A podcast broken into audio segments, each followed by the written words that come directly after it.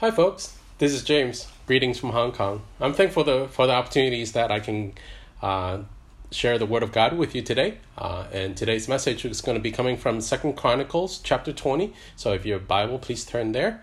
Uh, as you turn there, I have a question for you. So I wonder, have you ever been to like a garden maze or a corn maze? Um, so as I was a college pastor uh, a few years back, uh, so during the during the fall season, we like to take our college group to the corn maze and just uh, have fun and enjoy it. Um, I am terrible with the corn mazes, by the way. Um, terrible with directions, so I usually are the one in there just getting absolutely lost. Uh, sometimes I'm in there for a couple hours, and some of the college students have to come come in and rescue me. Um, so it is one of the fun activities that we look forward to, uh, and I really enjoy the different design each year that our the corn maze does. But um, so it, it does it is fun times, but however I um, but when life sometimes feels like we're in a maze, that's not as fun, isn't it? Um, when life feels like a maze that we are standing in a crossroad and we we may be staring at a dead end or we certainly don't know where is it leading us, I think that's a whole different feeling and a whole different story. And I can only imagine right now, probably some of you feel that way right now. Um, but um, I want to encourage you tonight uh, or today for uh, that we can look to the Word of God um, to see when we don't know what to do, what should we do? When we don't know what to do, what should we do? So in Second Chronicles chapter 20, um, verse 1 and 2 reads, It happened after this that the people of Moab with the people of Ammon and with and others with them besides the Amorites come came to battle against Jehoshaphat. Then some came came and told Jehoshaphat, saying, A great multitude is coming against you from beyond the sea, from Syria, and they are here in Hazazon Tamar, which is En Gedi. Um, just a little bit background for you. Um, on this section right now. Jehoshaphat is uh, the the year is about eight hundred fifty ish uh, or so uh, be, before Christ. Uh, Jehoshaphat is the king of Judah. Uh, at this point, the kingdom has split into two. After Rehoboam, the kingdom has split into the northern kingdom and Ju- Judah. And in the Judah line, the kings sometimes are good, sometimes are bad. Sometimes they follow the Lord, sometimes they do not. Um, however, uh, the northern kingdom, none of the kings are following God, but Jehoshaphat is a one of the good kings um, that are following the Lord, and one day, and as you can hear, I mean, um, I can imagine uh, one of the servants come, come running back to the king and says, "King, there's three nations." That are attacking us. They're gathering up their, their people to get ready to attack us. And and what's going to happen? What's going to happen? How is this story going to end when there's three great nations going to fight against them? And at this point, Judah is in absolutely no shape to take on three armies at all. Um, and we can see uh, Jehoshaphat's response here uh, in chapter uh, 20, verse 3 and 4.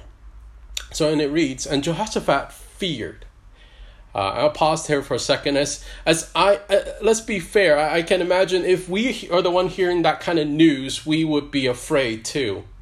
But as the verse continues, we we notice something, and and and the way the first uh, the verb is interacting uh, here Next, it, it seems as if the it is almost like a reaction. So we can see that and Jehoshaphat fear and set himself to seek the Lord. So immediately there is a fear, but the fear doesn't lead to worry. The fear doesn't lead to a um, a wrong way of thinking or, or anxiety, but instead this fear has an immediate reaction for Jehoshaphat, which is to set himself to seek the Lord. But not only that, he also has proclaimed a fast throughout all Judah.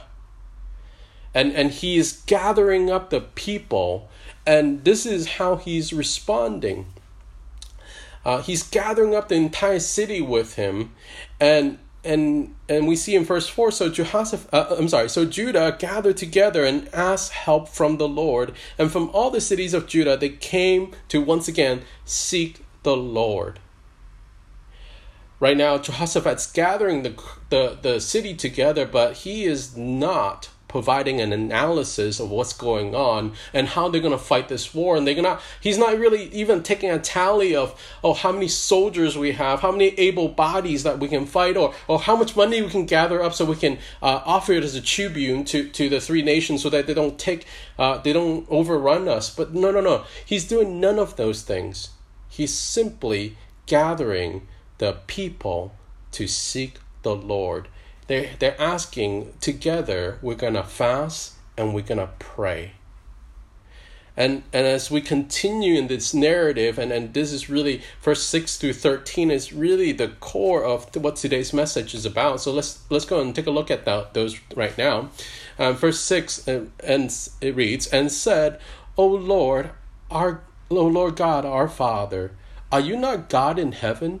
And do you not rule over all the kingdoms of the nations? And in your hand is there not power and might, so that no one is able to withstand you? Are you not our God who drove out the inhabitants of this land before your people Israel, and give it to the descendant of Abraham, your friend, forever? Verse 8 And they dwell in it and have built you a sanctuary in it for your name, saying, If disaster come upon us, sword, judgment, pestilence, or famine, we will stand before this temple and in your presence, for your name is in this temple, and cried out to you in our affliction, and you will hear and save us. And now here are the people of Ammon, Moab, and Mount Seir whom you would not let Israel invade when they came out of the land of Egypt, but they turned from them and did not destroy them. Verse 11 Here they are, rewarding us by coming to throw us out of your possession, which you have given to us to inherit. O our God, will you not judge them? For we have no power against this multitude that is coming against us, nor do we know what to do. But our eyes are upon you. So, first of all, I want to take a look at this prayer right here. And, and I want to take a look at the structure of the prayer and highlight some of the key points for you. And, and especially, it, there um, our key main points are going to be coming out of this prayer. So I want you, I want us to, to dive in a little bit. So, first of all, um, they, there is, uh, Jehoshaphat used three questions. You can see in verse 6 O Lord, our, O Lord God of our Father, are you not our God in heaven? And do you not rule over all the kingdoms and nations? And in your hand is there not might and power, so that no one is able to stand you? Uh, and then the second question comes in the for, uh, in verse seven: Are you not our God who drove out the inhabitants of the land before you and, and give it to your your uh, to the descendant of Abraham, your friend, forever? And then the third question comes in verse 12 Our God, will you not judge them? Here's the interesting thing about these three questions. First of all, verse 6, the first question is actually in present tense. It is currently what's happening. Are you not the powerful God right now at this very moment? And verse 7 is actually in the form of a past tense. He's remembering from the past. Are, are you not our God who drove out the inhabitants of this land? He's remembering all the way back to, to Abraham, the promises that God made to Abraham. And then in verse 12, as you can probably guess it by now, it is in the future tense. Will you not judge them?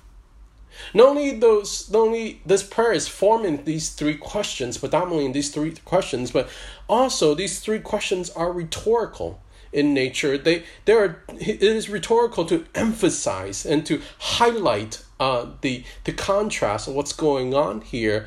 Um, he's not really asking a question. These rhetorical these rhetorical questions really is not meant to be answered because the answer is rather obvious.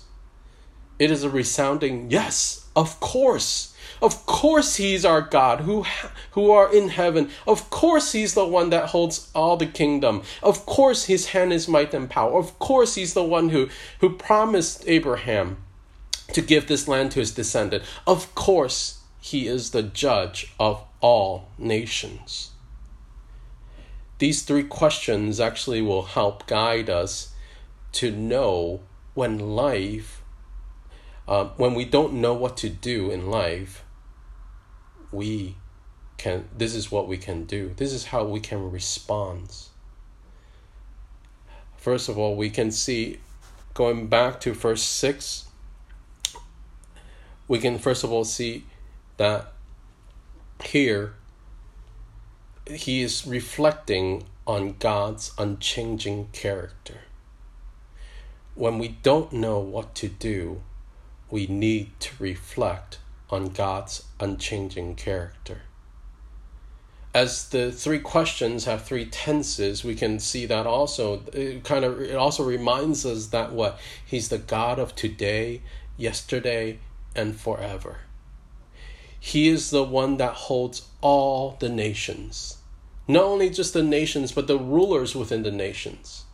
I can I, I know in the news right now, and, and frankly, not just simply in the U.S., but I think all over the world, most most folks are may not be satisfied with how the leaders handling the current situation, one way or the other, whether it's too strict or not strict enough. And to be honest, um, regardless of who who it is, I, I think whatever decision they they they make, it's it, you know they're gonna have that feeling of we don't. Are you sure you know what you're doing? And here's the reality. Sometimes we do that the same we have the same feeling when it comes to God, but the thing is we got to re- remember he does know what he's doing. He does have all the knowledge and only that he has the power in his hand. And that no one and nothing can withstand him. No one and nothing can withstand him. And we got to keep reminding, we have to reflect on God's unchanging character as we are facing life's uncertainty, and as we look into life and it feels like a maze, and when we don't know what to do. And not only that, we can learn from the Word of God about who He is. He is a God of mercy and grace, and that He's faithful uh, earlier today, I was doing devotions with our family, and, and the devotions little section is actually about uh, Joshua crossing the, the Jordan River, and and and as they were getting ready to get enter into Canaan, the river is at, at flood season, and some might question why does God choose to do to to go at this time. And and some might think oh no what how are we to do this? Has god forgotten about us? Does god know what he's doing? And as we read on we can see that he has a plan and he has the power to stop the river.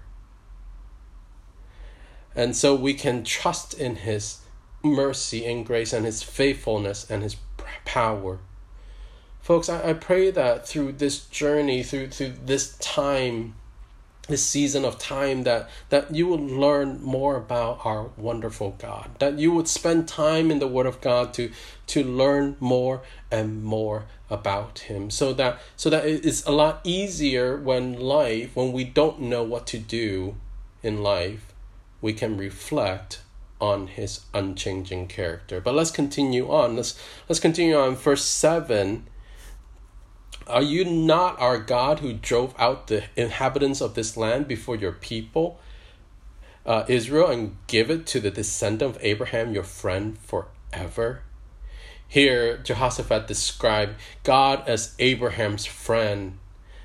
Man, that, isn't that wonderful? Not only God, not only that He is a powerful God, that He can do all things and no one can withstand Him, but not only that He He is also our friend.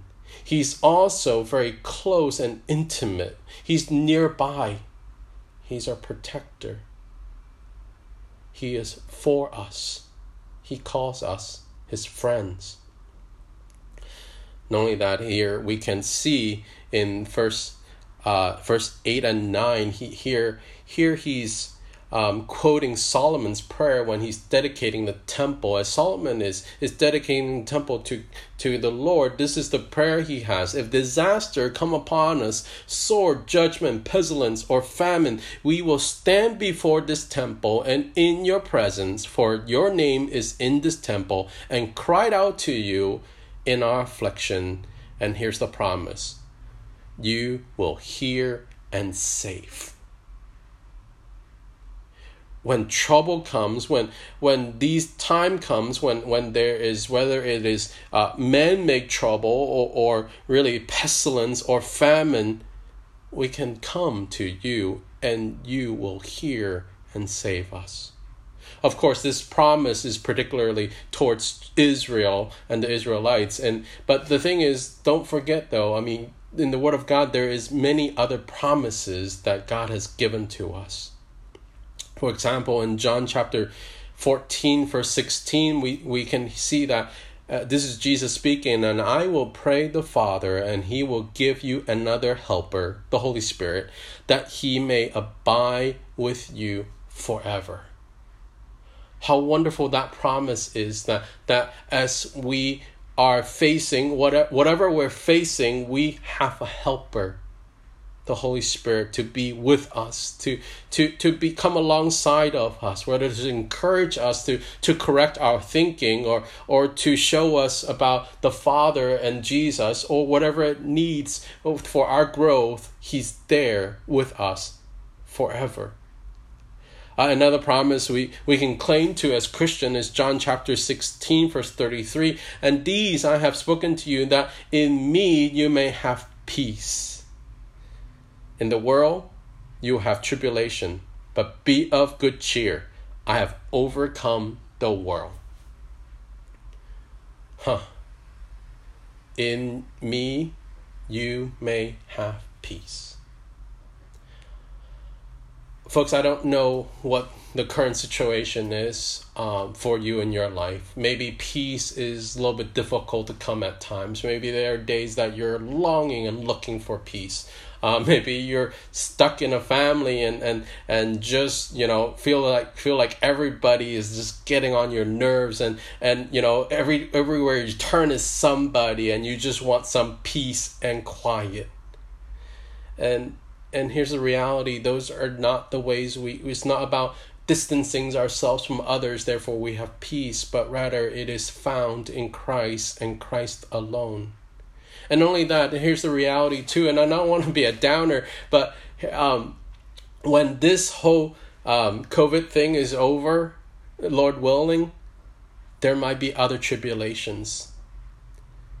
But and, and like like I said, I don't want to be a downer, but and this is the good part. But be of, this is what Jesus says. But be of good cheer. I have overcome the world what a wonderful promises that we can cling to that we can first of all run to him for peace but not only that we can have be of good cheer even in the face of tribulation that because he has overcome the world Another promise we can find is in Matthew chapter 6, verse 31 to 33. Therefore, do not worry, saying, What shall we eat, or what shall we drink? What shall we wear? For all those things that the Gentile seeks, for your heavenly Father knows you need all these things. But seek first the kingdom of God and his righteousness, and all these things shall be added to you. Again, also in other situations that folks might be facing right now, maybe not may not be the illness, but maybe a a more financial difficulty. Uh, we have folks here in Hong Kong right now. Um, one of our church member here in Hong Kong are has lost his job and and and right now obviously is not an easy market to look for another job. Um, but he, he's he's actually he's a faithful faithful man and he's uh, he's just you know continue to really not only just encourage me even as I'm trying to encourage him that you know what he's going to trust in the Lord and he's going to just be faithful in his word and he's going to just keep seeking his face. He's not going to worry about the job situation, though he, he has a family to feed and, and, and a place he need to figure out where to live and whatnot. But he's going to continue to trust in the Lord because he says, you know what? The Lord has taken care of us. And he's not going to just abandon us. So so another wonderful promise during this time i want to continue to to encourage you as well as as you might be facing uh, different difficulties. And and and the last last promises i want to real quickly share is philippians chapter 4 verse 6 through 7 be anxious for nothing but in everything by prayer and supplication with thanksgiving let your requests be made known to god and the peace of god which surpass all understanding, will guard your heart and mind through Christ Jesus. Again, we see here that it is through Christ Jesus that we have peace. And it's a peace that's beyond understanding. It's a peace that on the uh, from the unsaved world looking in, they're like, how can you be so calm about this? How can you find peace and joy in the middle of this? And I think my friend, my my unemployed my friend that is unemployed right now is actually a great example of that that he is he is learning to experience peace of God which beyond that suppress all understanding. So folks these are the promises of God to us specifically as Christians. And are those promises on our lips and in our heart and also are they promises that we are that is our, in our prayer? So that when we feel like we're lost in this world we have lost our way we we have looking at, at maybe a, a fork in the road and we don't know what to do are you clinging on to the promises of god not only that, I, I, I want to continue on here, and sometimes life seems to just like throwing you a curveball. And now here are the uh, verse 10 and now here are the people of Ammon and Moab, and Mount Seir, whom you would not let Israel invade when they came out of the land of Egypt. But they have turned but they have turned from them and did not destroy them. Verse 11 Here they are, rewarding us by coming to throw us out of your possession, which you have given to us to inherit. Um, just kind of a little bit of background here. Here's a, here's a curveball. I think maybe um, Jehoshaphat may be a little bit frustrated because when as Israelites are invading, are, are, are conquering Canaan, uh, God has specifically list the three groups here in Deuteronomy chapter 2 you can you can if you want to look at that you can you can spend some time to look at that but in Deuteronomy chapter 2 God has specifically listed out these groups of people and says hey don't touch them. Do not go near them. I will not give you victory if you pick a fight with them. You are to leave them alone. As you can imagine in their mind right now is like first of all, the attack is unprovoked. It is just they didn't go pick a fight, and all of a sudden they're coming against them. And not only that, this fight could have been avoided if if if you would just let our ancestor take care of them. You know, hundreds of years ago. But that is not the case. Sometimes, frankly, often, God moves in a way that we simply cannot understand or see the rationale behind it.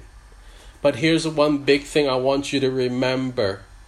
Just because I cannot see God work or don't understand what God is doing, it does not mean that He is not working in this world to accomplish His will. Let me say it one more time.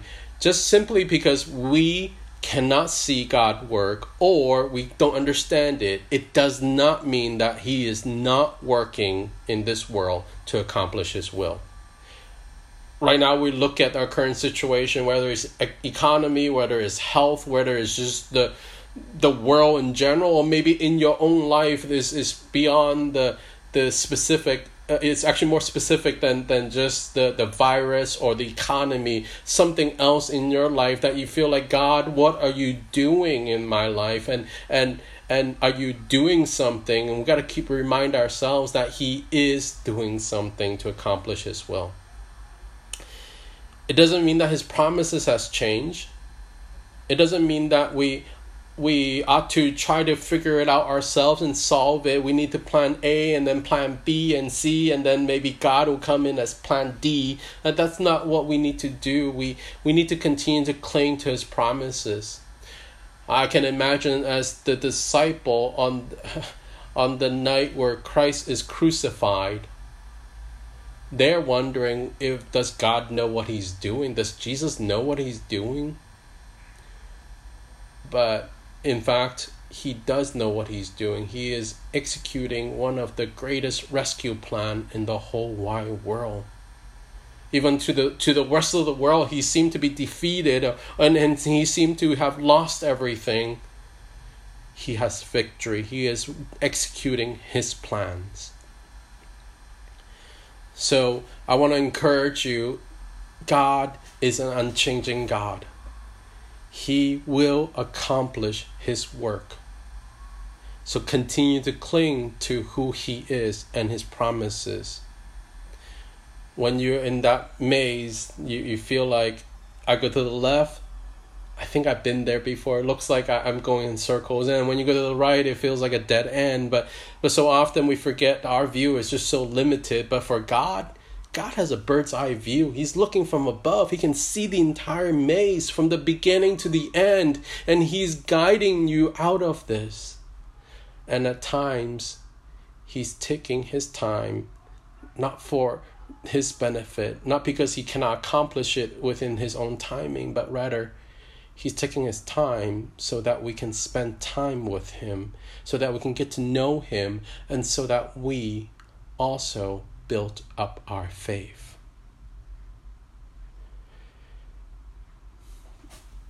Let's go ahead and finish up here in verse 12.